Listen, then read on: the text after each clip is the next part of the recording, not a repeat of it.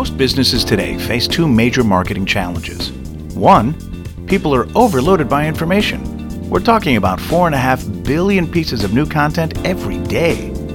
And two, people have much shorter attention spans and spend only about 8 seconds on anything before they jump onto the next thing. It's no wonder that companies are struggling to get their message heard.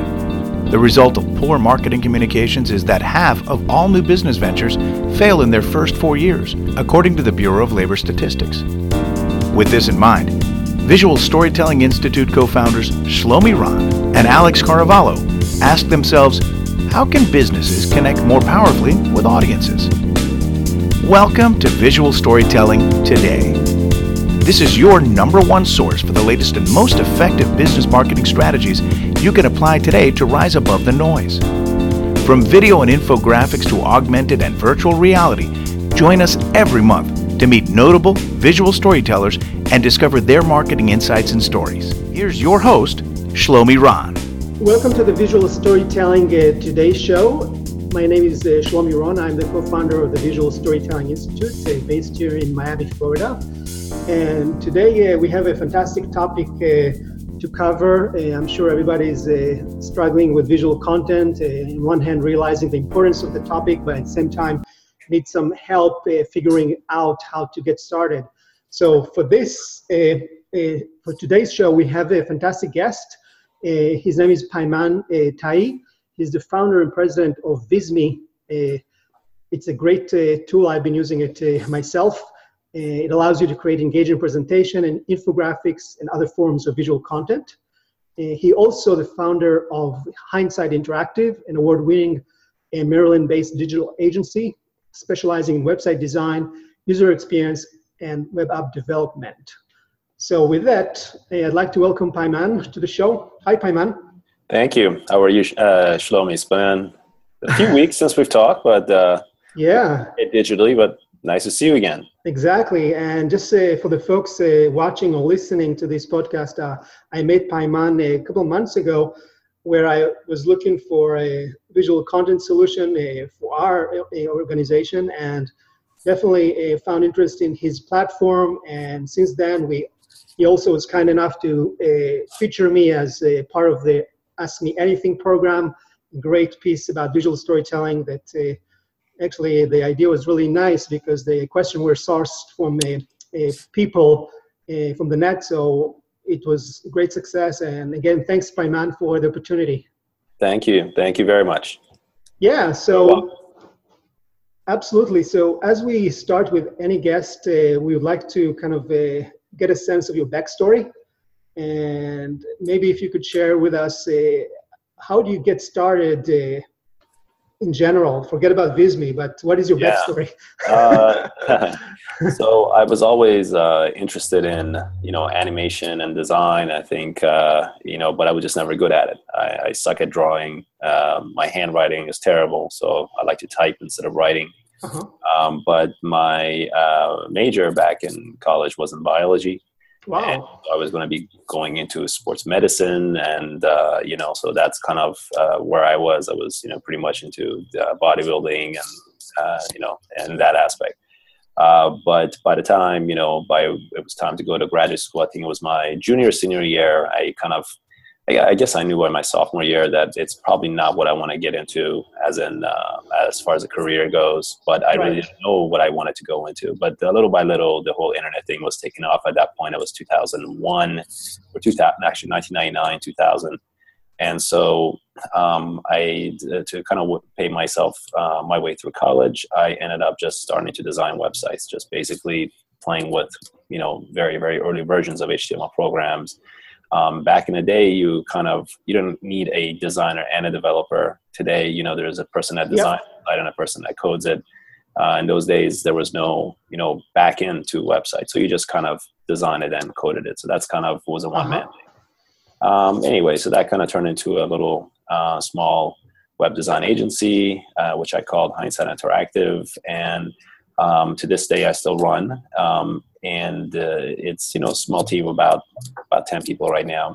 And quick question: when you first started with the web design, did you take any classes in design? And no, it was, I was pretty much self-taught. So I, you know, I did a lot of practice and error. Yeah. I mean, so, you know, in design, you just kind of look at things and you learn your way, you look at a lot of examples. It's, you know, it's kind of today why I'm into visual communication and so on. But yeah, so that's how it started. And then fast forward to around 2009, what ended up was I always have a passion for, you know, things moving, interactivity and so on. And about a decade ago, you created a lot of things in Flash. That was a program that was by Adobe. And so Adobe bought it. And so a lot of the websites we created were very interactive. And when the iPhone, the first iterations of it came out, they did not support Flash soon after. And therefore, as a result, that was the demise of the program. So that's how Visme kind of came about. It started as an animation tool that was based on HTML5, which is really the fabric of the internet. You can't get rid of it. And, you know, that ended up in our, by the time we launched the beta, it was really for designers to create the Flash content as HTML5. That's something that, you know, you could still view on different devices. But once we did a very soft beta, we soon realized that there's a better potential, and really what we should be doing is to maybe gear this towards the mainstream. And so fast forward today, animation interactivity is a part of Visme, but it is not, it is almost a, you know, sugar is icing on a cake. So it is not the reason people use the application. They use it to create visual content such as presentations and infographics and so on, and then they can also take it to the next level by utilizing the interactive piece of it. So your core target is really non-designers, basically. Yeah, it is pretty much. I mean, we do have designers that use it, but I would say about 95% are, you know, beginner to intermediate, you know, designers. Well, they're not really designers, so they're beginner, intermediate individuals and professionals, and that have very little to no design experience. Got it. Right, so that's a very interesting journey, definitely from biology to web design, early days, and then kind of adding some of the HTML5 later technologies to kind of get it into a more timely, more accessible platform for the masses. So correct, fantastic. This is great. And so, as you know, us at VSI, the Visual Storytelling Institute, our mission is really to celebrate visual storytelling and bring it to marketers and content folks that are trying to break through the clutter. So I'm kind of wondering, you know, especially since you are managing both an agency and a visual content / storytelling platform, what is your definition for visual storytelling? Yeah, so in terms of, I believe, when it comes to visual communication in general, I mean, you are basically, you know, telling stories. So we can call it visual storytelling, we can call it visual communication or visual marketing. In essence, you are telling stories. Now, you may be, when people think, or even, you know, I always have a hard time, even to this day, when I think of stories, I'm thinking of a story that, you know, you're saying is nonfiction and so on, but that's not really, or fiction story, it's not necessarily the case. You know, you can tell stories in different things. You can tell stories about products. You can tell stories about, you know, service. You can tell, you know, stories about an organization and about an individual and so on. And so in terms of the marketing and sales aspect of it, it's usually about a product or a service. And then you can detach, you know, other elements to it. So when it comes to visual storytelling, I believe it really is about being able to say it or tell it or show it, I guess, is the right word to say, in a digestible manner. So rather than writing a book or rather than having paragraphs and paragraphs of content, you are communicating visually. And so in bits and pieces, easy to digest pieces. You're able to resonate with your audience and get the point across. That's kind of, I believe, in a nutshell, what you, at least your focus should be. Because one of the mistakes that non-designers, I believe, make, and again, I do this in my video series and other material that we create at Visme, is to teach and show them that it's very easy to get very detailed and too granular with information. Right. But so you have to kind of, you're not writing an essay in terms of communication. So you have to kind of step back and focus on almost the outline, what is the absolute key points, the main statements, So think of the, the title and the subtitle, the short phrases, the numbers, the stats, the figures. Those are the things that really matter the most. And to emphasize those and to visually represent those elements, because that's what you're kind of really doing. And that could be in a format of a, might be a simple graphic. It might be an infographic. It might be an interactive video. But at the end of the day, your really main focus is to concentrate on the minimal, the top level information. Awesome. And I think, I assume probably you also, when you talk about making it brief and in a story format, you're referring to this 3-act story structure, setting, conflict, and resolution. So there's a nice flow, obviously, to the visual story. That is exactly right. Yeah. So, in terms of the meat of it, you got to divide it into, I was just doing a 3-part series on presentations and also doing one on infographics. And, the way that you create them, even though the formats are different, the way you tell those stories is actually not much different, so you're exactly right. I mean, you have the, the story itself that you build, the thesis almost, and then you actually have eventually the climax, and then you have the resolution in that aspect. So, whether you say it in a visual, in a slide format, or whether you say it in a tall infographic, the difference is not, is not that drastic. Yeah, no, absolutely. And that's exactly what we also tell our clients. Visual storytelling, it's really a story marketing strategy that has 3 components. One is you got to use the 3-act story structure, the setting, conflict, resolution. 2, which most marketers, for some reason, I'm wondering if you get the same experience, kind of a skip.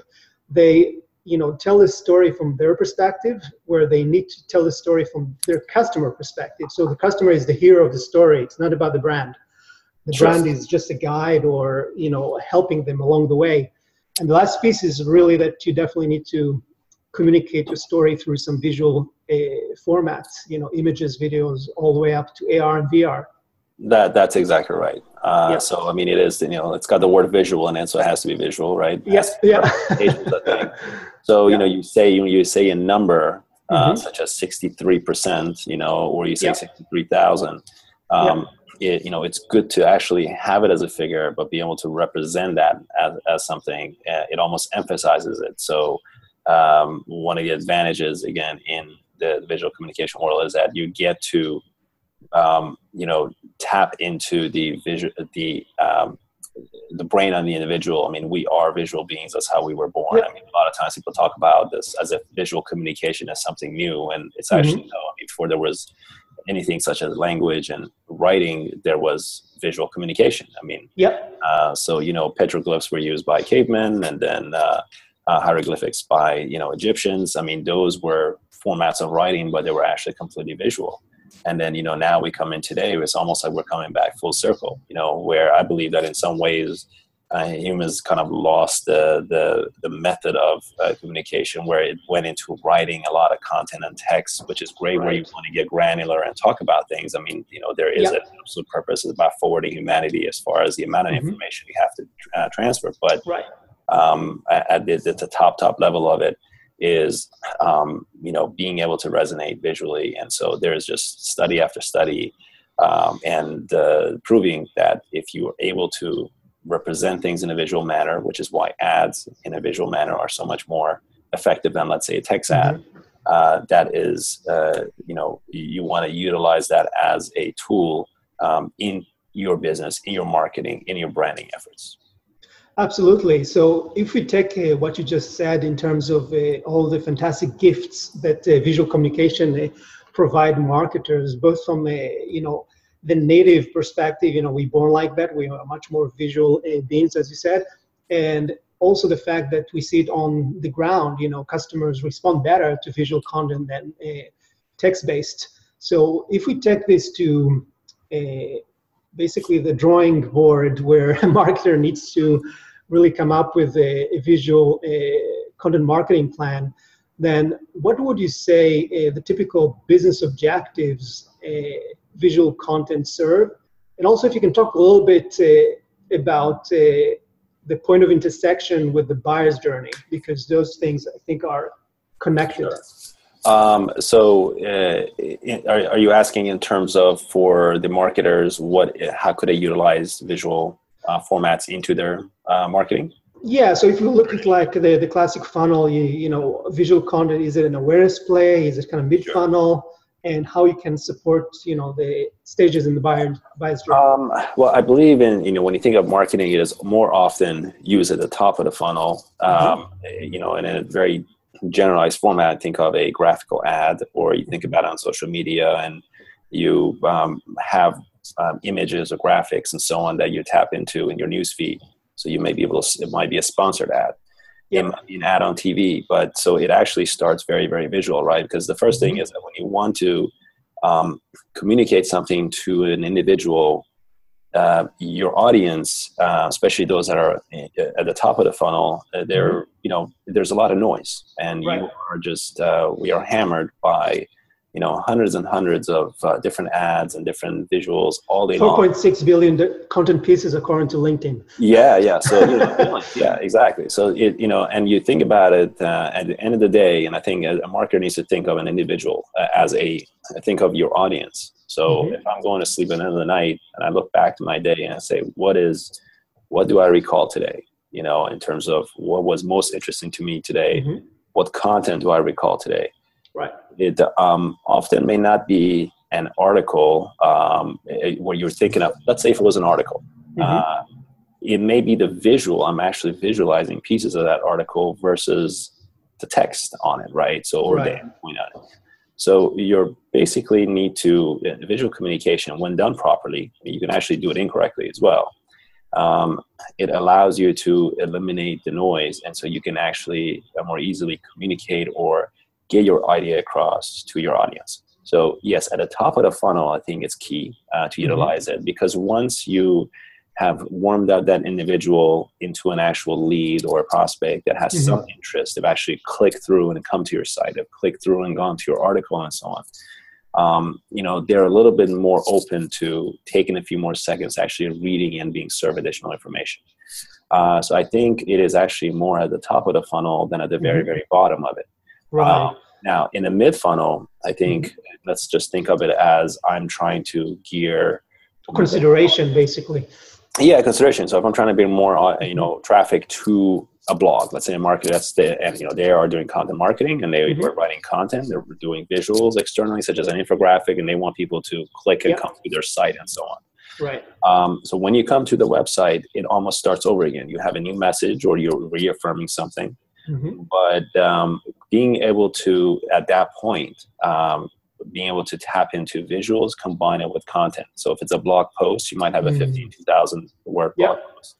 Your cover image is key, because that is what's going to speak, you know, to the individual or reaffirm the title of that article. And then, you know, you have a few paragraphs and you have a visual, a few paragraphs, a visual, a couple of paragraphs, and you have a visual that actually, you know, is resonating within that content. So it's a supporting mechanism in essence. So what you can do is, instead of having a very, very long piece of article or ebook and so on, being able to tap into, maybe it's photos, maybe it's GIFs, maybe it's actual visuals that you're creating, maybe it's chart, you know, that really helps to improve the engagement that the user has. And I can't recall if there was a study or not on that. I don't remember the info on it, but if you have a very tall article, what are the chances of an individual, A, remembering it, and two, finishing it in terms of percentage-wise, versus one that has supplemented, you know, effective visuals in between it? You very likely are going to get better engagement with the one that's a combination of both. So I wouldn't be saying this in terms of that an individual needs to replace, you know, visual with text. There's absolutely a purpose of it. I think it's more of a matter of using it as a supplementation. So when it merits. Yeah, so it sounds like, you know, the bulk of, you know, the impact of visual content is definitely happening at the top of the funnel to support awareness objectives, and here you can throw in the videos, the infographics, some e-cards if you're doing these things. And as you go down the funnel, now you're kind of entering the territory of long-form communication. It could be a blog post, But then you can actually support it with the still with visual just to make it more interesting and more engaging, so it's not dry. That's correct. And after, I would argue also to kind of continue your line of thought. You know, after you close the deal, maybe that's the point. You can celebrate obviously that you have a new customer, so it's kind of the onboarding experience could also be supported with visuals. And later on, you know, once they are a happy customer, you can actually use a visual strategy to turn them into advocates. So basically some cooler, you know, visual materials, I don't know if it's videos or maybe featuring them, the customers, maybe the testimonials, video testimonials become an interesting tool to celebrate, you know, what we call happy customers. That's absolutely correct. And we actually will be a little bit guilty of it if we haven't tapped into that at the very bottom of the funnel. Yeah. We use it a lot for the top or the middle, but that is absolutely correct.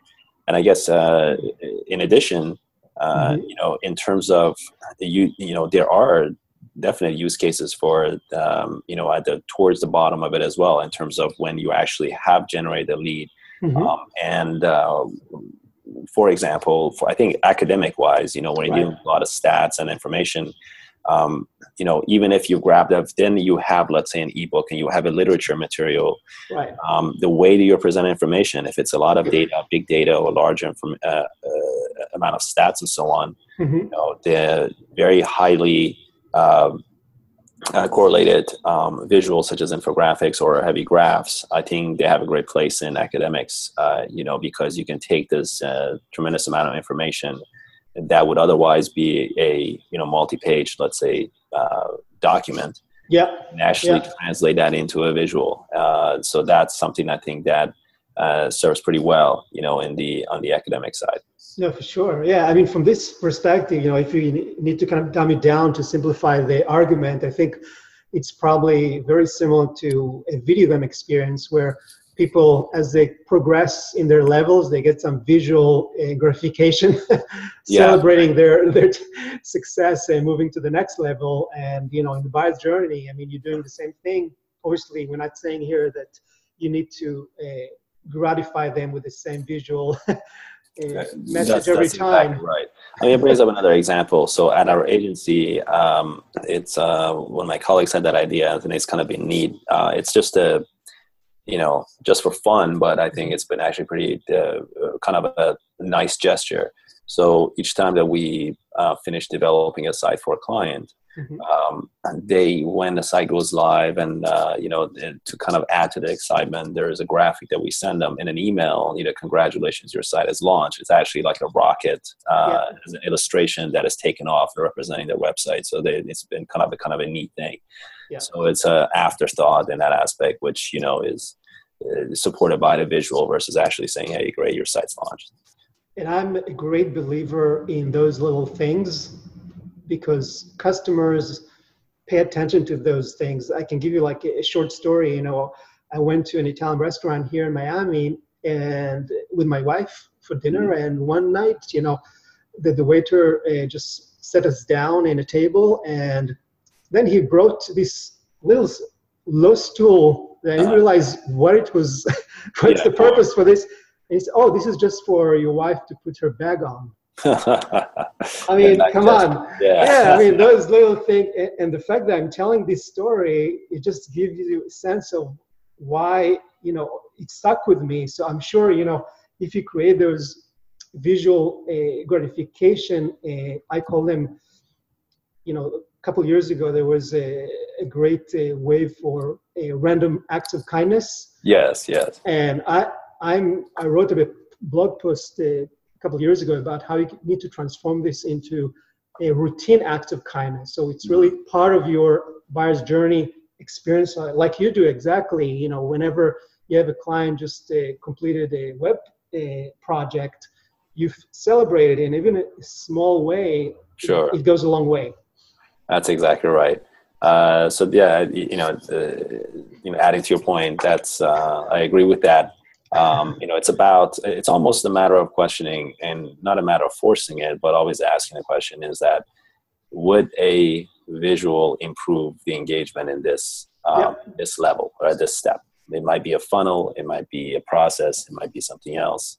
So I believe that that's, an add-on. So yes. Absolutely. Great. So now that we got a sense of a little bit of what is visual storytelling, a little bit about, some of the business objectives, the funnel, one of the challenges marketers always, are actually grappling with is how they can actually create a visual content that are really authentic, that people can, believe it, because, there's so much out there. So how can you get through authenticity? I think the authenticity comes out of the individual, telling their story that is authentic in itself. I mean, I guess copying what everybody else is doing is not authentic. Yeah. Believe me, you can get a lot of ideas by looking at what others are doing, and you learn from it, or you work on improving it. But for example, case in point, stock photography. Let's say you're going to grade a graph that's going to represent a success or a achievement, in business or in relationship. So and often in stock photos you get a handshake. I mean, that handshake has been used so many times. Or you have a group of people in a business setting, and they're always smiling, and it's not always smiling. That's kind of a little bit cliche in a sense. What I'm trying to say is that, the norm doesn't always work. So it's okay to kind of step out of the boundaries, but it needs to be a reflection of what you're trying to say. Obviously, that the messaging has to be appropriate. 2, it should be extremely simple and clean. I think when we talk about visual communication, it's okay to have text, but it should be minimal. Just getting off the topic for just a moment, if you look at Facebook, covers or Facebook posts, when you actually go to sponsor a graphic, if you're going to sponsor a graphic on Facebook, if you have too much text, and I believe it's 25-30% or so off of my head, they will not actually approve that graphic. They will decline it. Because the point is, it's supposed to be visual communication. Right. So that kind of goes back to the saying of, less is more. And as far as the process of creating the visuals, it's great to tap into examples and other what others are doing. But at the end of the day, you got to step back and decide, what is the point of this item? What is the point of this design? And work your way around that versus thinking what you need to translate to the user, but step on the other side. What is it that I want them to understand, to speak their language? So speaking about the process you just mentioned, do you have kind of a sort of like a workflow or like steps that you go through typically when you're looking to create a story, visual story? Sure. So it starts with an outline. I mean, before you even design anything, you got to know what your story is. So let's say you've established that. Create an outline, almost a brainstorming as far as, because look, here's the thing. The first outline or the first title or subject that you come up with is probably not the one. So you usually got to brainstorm around it. It's just like, it's no different than, let's say, writing a book or writing a blog post. You come up with a few different ideas. You use the process of elimination to eliminate that. And then from there, once you have that, then you fill between the lines. And from there is where you actually move on to the design process, to the actual creation process. Now, non-designers, I think the problem is that they're trying to do, they may not have a understanding of contrast and coordination. Colors, so those are key. So you want to first, begin and have a very basic understanding of what are some of the complementary colors. It's actually not very difficult once you understand the principles of it. I did a video about the color wheel and how you can actually use complementary colors, and then from there use an accent color. You basically stick to 2, if not 3 colors maximum. Often you actually select one color and you just go monotone. You use different shades or tints of that color, and then you may have an accent color. The accent may be the call to action, so I'm doing a graphic for a banner ad on a site, and there might be an image in the background. I want to make sure, and there might be a text. I need to make sure the text has enough contrast against the background. So the white text over dark background will work, you know, or vice versa. Mm-hmm. A blue text over red is not going to work. It's not going to be, you know, or yellow over another. So they don't, you know, they're not complementary colors. And then you have a focal point. Your focal point is where you want the user to mostly focus on. Mm-hmm. Now, that might be after reading the message. It's the call to action, action, you know, button or click here or learn more. Uh-huh. You make that pop more. You make it subtle and yet large enough that the user has seen another object, and then the color needs to be almost accent. So that is the one object that stands out. So let's say you have a white text over a darker background. Or when I say white, it might be light text, you know, mm-hmm. lighter. And then you have orange, let's say an orange button to the bottom right of it.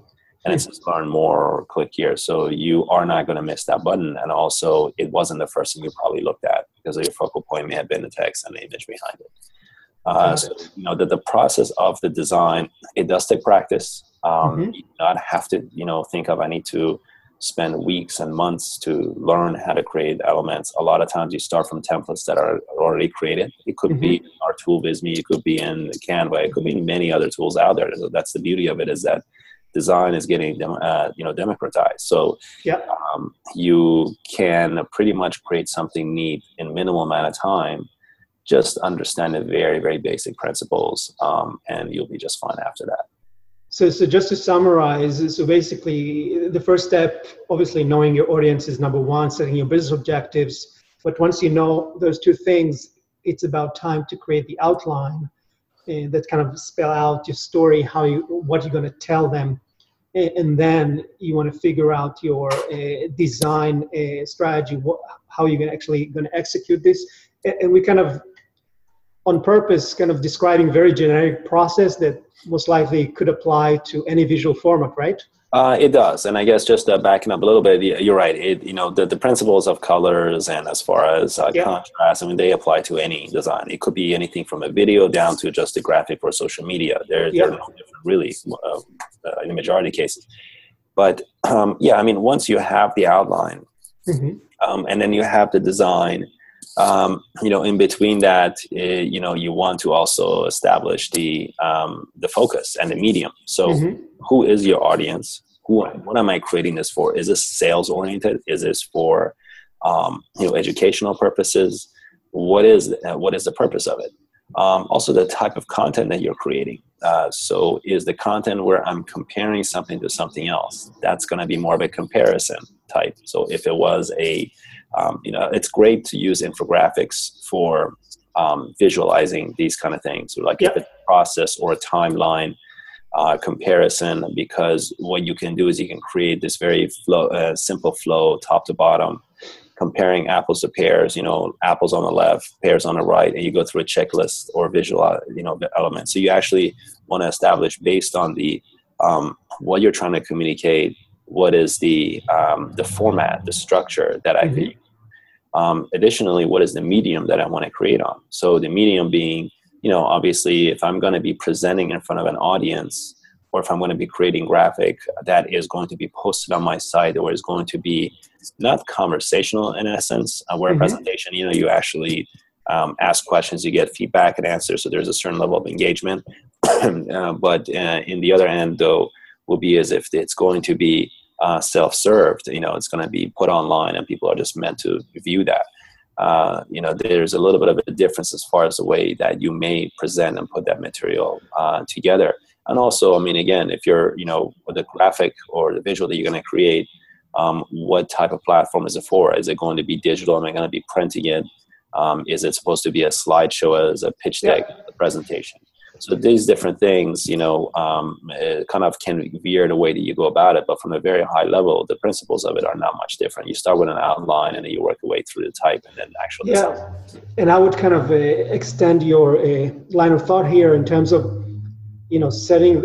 It's really, there's two main factors that kind of help you create your process. As you mentioned, the purpose, and we talked about, you know, the different, it could be top of the funnel, mid of the funnel, or even it could be like advocacy, celebrating a happy customer experience. Obviously, that's a factor in your planning.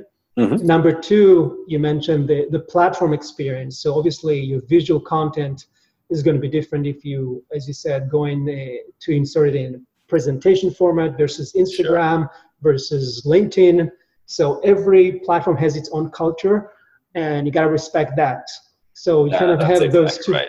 two factors that kind of at play here. Yeah, you're right. I mean, if you know the absolutely. I mean, if you're on LinkedIn, it's going to be very business oriented, and Instagram is more of a fun related. Although it's you can do ads and different graphics for business, but it has a little bit of a different non-academic feel to it almost.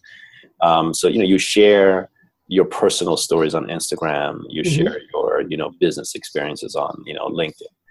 Exactly. Facebook can be kind of in between, but it's still more towards Instagram. It's more of a social, it's a social network in that aspect. But yeah, I mean, the other the audience you're going to be presenting to really mm-hmm. veers as far as how you're going to put that content together. So, for example, if it's going to be very specifically for academic purposes, mm-hmm. you can be a little bit more probably content oriented. You could get away with having a little bit more tags and high mm-hmm. graphs and so on. Yep.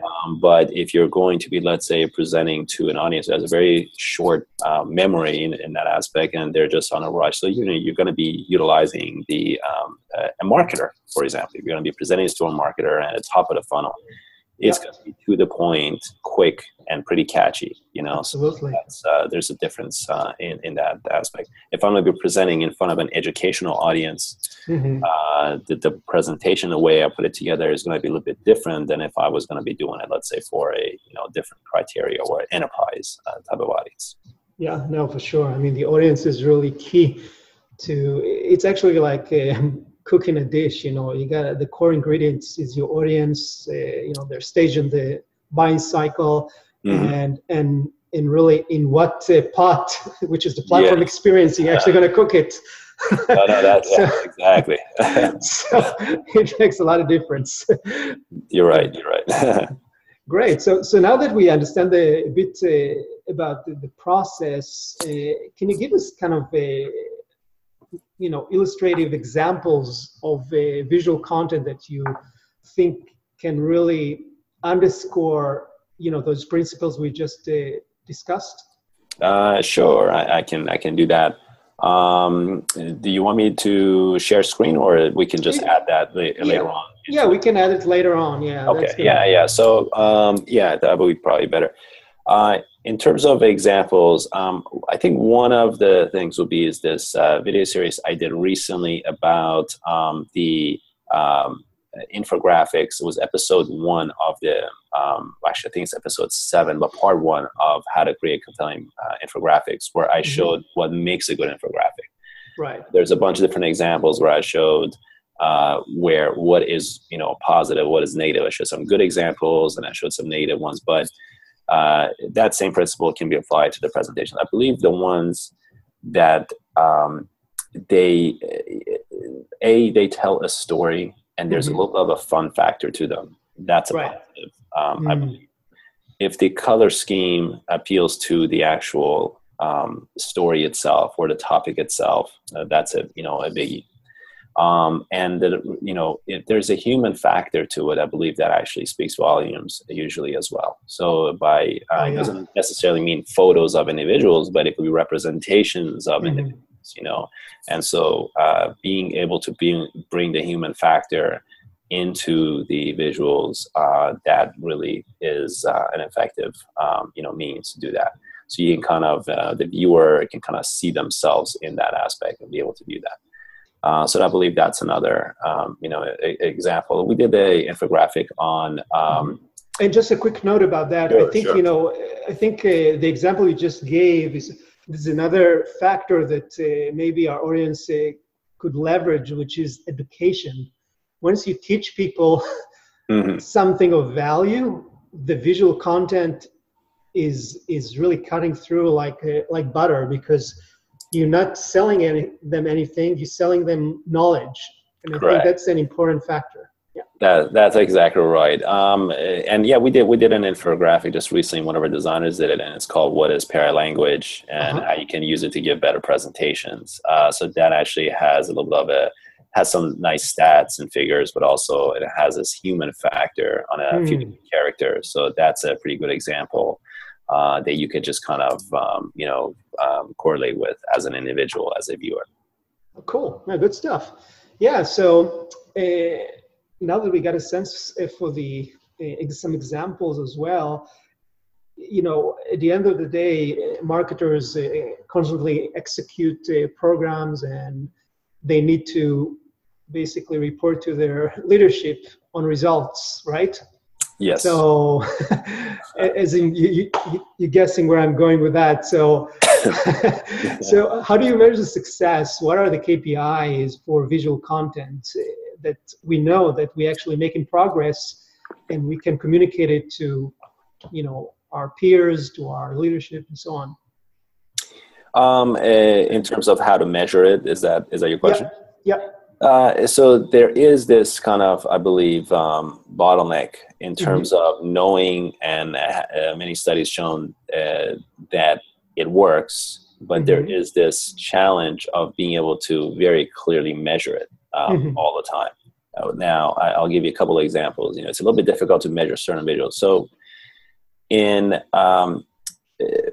when you create, let's say, an infographic, or and if you, let's say, even a presentation and it's on SlideShare, often people don't have links on that visual, you know, or in an infographic towards the very bottom, typically they're images. And so, you know, when it says, you know, created by such and such organization, that is getting credit for the data and so on, often that is not a link. So you can really, in essence, click on it and then be able to, through analytics, measure, you know, how many people clicked over and came from there. They have to actually go to Google and type it in, or there has to be a separate link within the content of the article, especially when the infographics get shared over and over again. Then from there, you really can measure the rundown of the many different sites that may pick it up, but you'll never see traffic from it directly. It might just be, you know, turned into organic.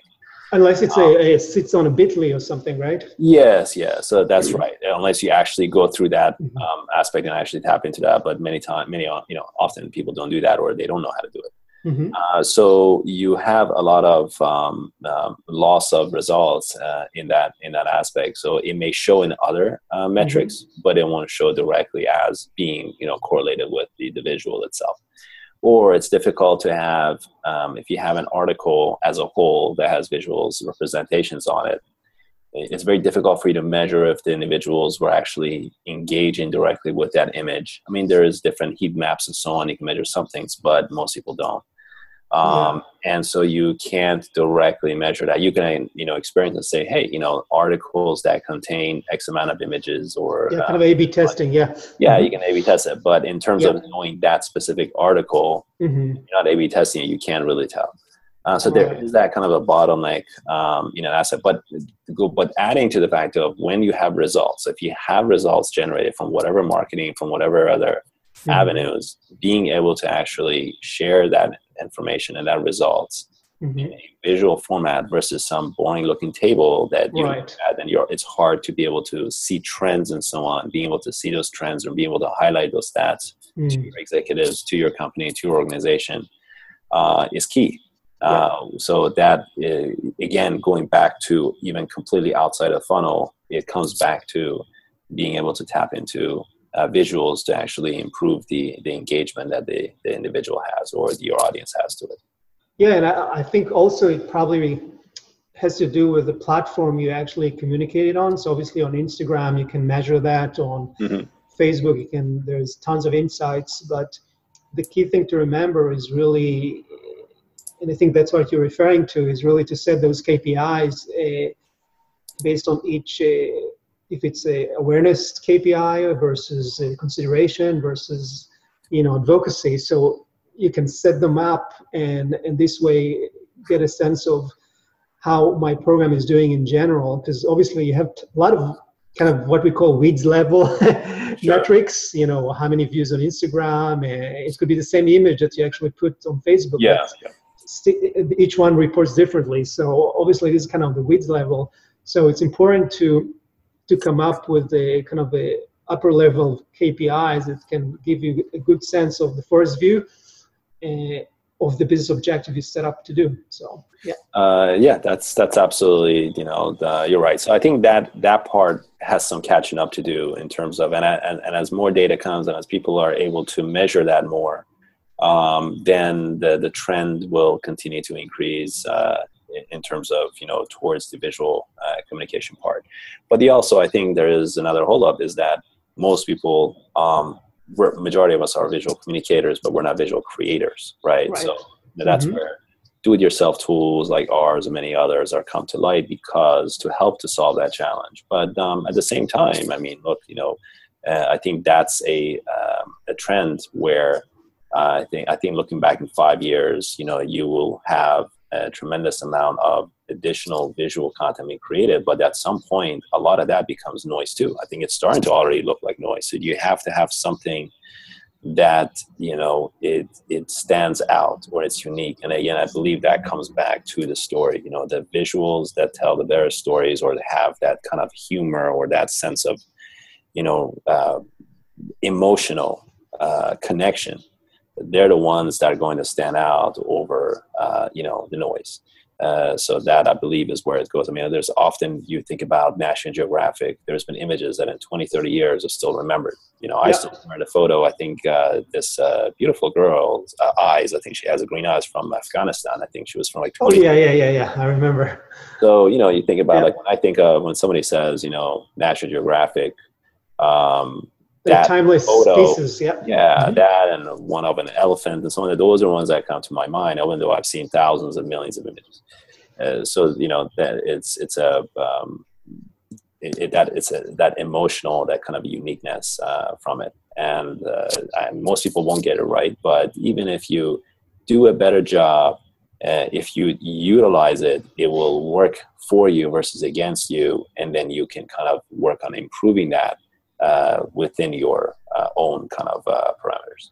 So it's you pretty much touched on my next question, the future of visual storytelling, that if I heard you correctly, it sounds like, you know, if you can, you know, they kind of summarize it in one sentence, is that regardless of the technology of the day, the story always wins, in essence. I believe it does. I mean, I believe so. You know, one of the things that I actually just did, you're right, because to add to that, it's not about being able to do more and more and more. You know, certainly there's, you know, a lot of studies of it, you know, an effective video, which takes a lot more time to put together effort than just a static image. Right. They actually have higher engagement than that. It still comes down to the story at the end of the day. But at the end, though, I don't think it's so much about where, you know, the more interactive technology or what you create gets, the better the engagement's going to be. I think, you know, that also can become noise. You can actually lose individual with too much interactivity. Example, I think there's a lot of, you know, movies that are created, sci-fi and so on. And, you know, even to this day, maybe I'm getting too old, I watch and there's way too much action. When I look back and say, you know what, I like that movie, even though it was my favorite sci-fi, it had less, you know, 3D and so on it. And therefore, so you can overdo it easily. That's my point. Yeah, you lose the narrative, basically. You do. And I think that's a mistake that we actually had made in my agency, where whole thing about Flash, you know, when Flash went away, we used to create Flash sites, and all the sites have a lot of, they had intros, there was music, there was audio, there was a lot of movement, objects moving around. Yeah. People will look at it like, that's great, you know, that's cool, that's neat. Looking back, though, when that went away, it eliminated a lot of the noise, because it was getting to a point where everybody's trying to outdo, every site was trying to outdo each other, because the competitor had a Flash intro that they wanted to have a Flash intro that was interactive. So you're kind of lighting those things out, and now it came back again to the messaging. So now you visit most websites, you look at the homepage, there might be some motion going around, but it's back to that, you know, the story, the message, the visual element. So there's been actually a lot of cleanup. Yeah, so it's a maturity aspect, I guess, of the market. Yes. Absolutely. Correct. So that, I think, you know, going back, it's not about, you know, again, less is more is you know, is always going to win in terms of visual communication. Awesome. So I'd like to kind of close, maybe if you can give us a kind of, you know, top 3 tips that marketers and content folks could take away? Sure. Number 1 you know, you got to know who you're creating for. You have to have a deep understanding of your audience. And if you don't get that down, if you don't establish that at the very beginning, you're going to lose the message. Mm-hmm. So then bring your story together and say it in a manner that's going to appeal to your audience. So that's the end result. And 3, turn the tables around and be the audience. Put yourself in their perspective and say, what could you have said? What could the product say to me? What could the service say to me? What could I read on this or get from this visual that would allow me to engage better, that would actually convince me? So, you know, from those angles, I think you have a much better success rate than being the seller. So in other words, don't be the seller. You know, and I'm not using the word marketer because, you know, marketing, you're actually communicating or improving. But, you know, when you're a salesperson or a sales individual, you are forcing someone almost to take something. So don't force someone to do it, but just kind of, you know, speak their language and connect with them emotionally. And of course, it all starts with the story. No, this is fantastic. No, thank you so much, Payman. This is was a wonderful information and great value, I'm sure, for our audience. And how can people reach out to you? How they can contact you? Sure. So they can find me on LinkedIn. Just type in my first name and last name and connect with me if you're interested. Also, as far as Twitter, it's at Payman Taei. So you can connect to me that way. And of course, on our site, Visme as well, you can always send a little support ticket and just say, hey, I want to reach Payman, and they'll direct it to me. Awesome. Good stuff. All right. So thank you again for wonderful information. And just want to remind our audience that this show is recorded both on video. We're going to have it on our website, the interactive video, also syndicated on YouTube. And the great thing about this show, it's also going to be formatted as an audio podcast. So you can actually subscribe to it on iTunes. Look for Visual Storytelling Today. And you can catch up on this show and other shows as well. So until next time, I wish everybody a great day and keep your story going strong. Take care. Thank you very much. Thanks, Payman. Thank you. Visual Storytelling Today is recorded in Miami, Florida. The show is published exclusively by Visual Storytelling Institute. Learn more at visualstorytell.com. You can subscribe to this podcast on the iTunes Store. Until next time, don't let your big story wait to be told.